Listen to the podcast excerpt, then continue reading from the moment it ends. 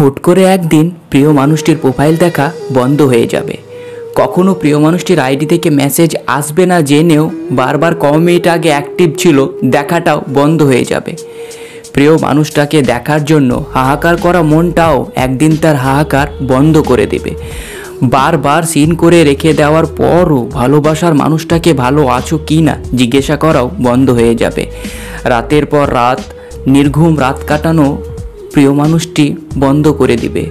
প্রিয় মানুষটাকে ঘুমিয়ে দেওয়ার পর ঘুমিয়ে যাওয়া মানুষটি ঘুমিয়ে পড়বে। প্রতিদিন সকালে কেউ একজনের নাম্বার থেকে কল আসবে এমন ভাবনাটাও বন্ধ হয়ে যাবে।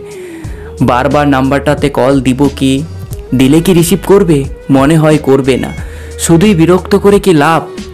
ভালো থাকুক, এমন ভাবনাটাও চলে যাবে।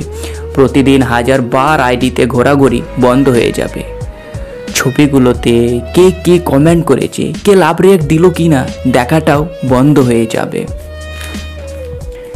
একটা মুচকে হাসি দিয়ে আইডিটি ব্লক লিস্টে চলে যাবে।